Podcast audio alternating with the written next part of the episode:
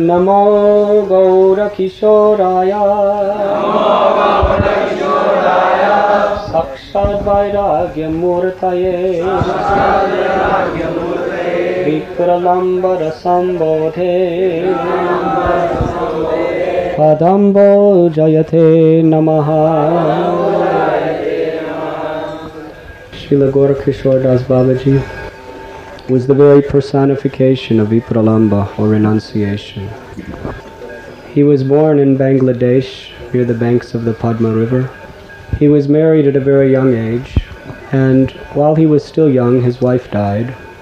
Of course, from his very birth, he was a completely renounced soul. When he was relieved of this responsibility, he went to Vrindavan and accepted Babaji initiation from one disciple of Sri Jagannath Das Babaji of the name Bhagavad Das Babaji.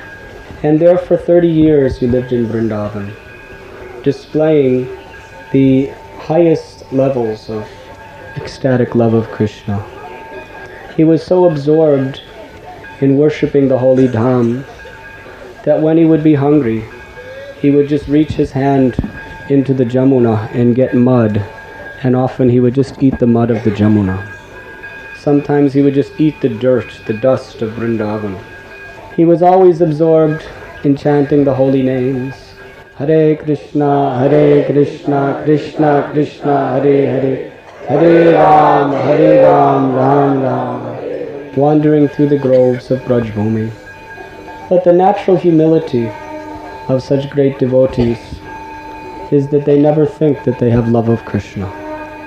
He was thinking that if I want to attain love of Krishna, I should come to Navadvip Dham, where all offenses are excused and where Sri Chaitanya Mahaprabhu's mercy is so benevolently being distributed.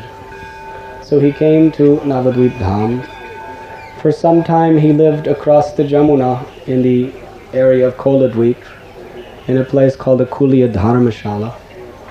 And he was so famous as the greatest of all the devotees of the Lord that people from far and wide were coming to get his darshan and to ask him for blessings. And generally people are looking for material blessings. So he considered it such a disturbance and a waste of the human energy, the human form of life, to associate with materially minded people, that just to avoid them, he would do his bhajan in the bathroom, the lavatory, where people go to pass the stool and urine. And he would lock the door, and very loudly, throughout the day and throughout the night, he would be crying out, Hare Krishna, Hare Krishna, Krishna Krishna, Hare Hare, Hare Ram, Hare Ram, Ram Ram, Hare Hare. And one time, some government officials who were very much attracted by his bhakti, they said, Babaji, we will give you some land and we will build you a nice ashram and kutir there. And he said, why? He said, I have a very comfortable and nice kutir right here in the laboratory. Hare Krishna, Hare Krishna, Krishna Krishna, Hare Hare. Hare Ram, Hare Ram, Ram Ram, Hare. At one time, a very great king, a Maharaj, he invited Babaji Maharaj, you come and stay with my palace. I have heard you are the greatest of saints.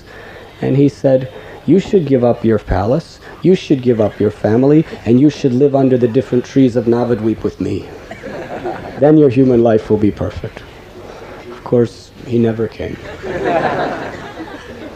Anyway, Srila Gaura Kishore Das Babaji was very much fond of Thakur Bhakti Vinod. They were deep, intimate friends. Although Bhakti Vinod Thakur was a grihasta with 10 children, Gaura Kishore Das Babaji would go to hear Śrīmad-Bhāgavatam from him. Through this example, we can understand Bhakti Vinod's beautiful song, Grihe Thako, Vane Thako, Sada Hari Bole Thako. That whether one is in the renounced order of a grihasta, if one completely absorbs one's mind in the holy name, one can attain the perfection of love of God. Gaura Kishore Das Babaji left this world in 1915. But before that, let me say that Bhakti Vinod decided that his son, Bhakti Siddhanta Saraswati, who was then Bhimala Prasad, should take diksha from Gaura Kishore. But Gaura Kishore Das Babaji was so humble that he never accepted a single disciple in his life, and he was determined never to do so. Now Gaura Kishore Das Babaji, by material standards, he was not literate. He was a very simple man by material standards. And Bhakti Siddhanta Saraswati was the greatest scholar on all the earth. So when Srila Bhakti Siddhanta Saraswati Thakur asked him for initiation, Gaura Kishore said, "It is not possible. You are so highly qualified. I am so unqualified. How can I be your guru? You should go find some qualified person." Bhakti Vinod Thakur told Srila Bhakti Siddhanta Saraswati that you must accept him. So Bhakti Siddhanta Saraswati again and again repeatedly was requesting, but Gaura Kishore Das Babaji said no. Ultimately, Bhakti Siddhanta Saraswati approached him with tears in his eyes. He said this human form of life is only meant for self-realization. And without a bona fide spiritual master, it's impossible for anyone to attain love of Krishna. If you do not accept me as disciple, then I have no reason to live. I am determined to commit suicide. And Gaura Kishore Das Babaji could see he was speaking from the core of his heart. He was so sincere. So Srila Gaura Kishore Das Babaji accepted Srila Bhakti Siddhanta Saraswati as his disciple. And he never accepted another disciple for the rest of his life. In 1915, when he left this world, there was a controversy, because when he was in his old age, he publicly said that when I die, you should drag my body through the streets of Navadvip. And when he died, the Babajis and local people were about to do that. And Bhakti Siddhanta Saraswati said, "You cannot do. He is my guru." But they were arguing, but it is his order. He said, "My guru's body is so pure.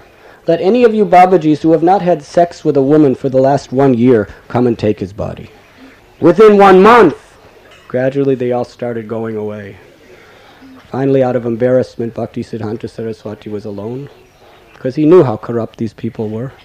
And he picked up his body and made a samadhi there.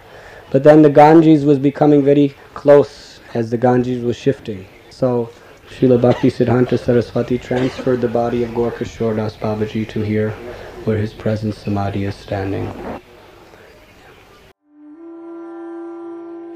You were listening to Radhanath Swami on devotionalnectar.com.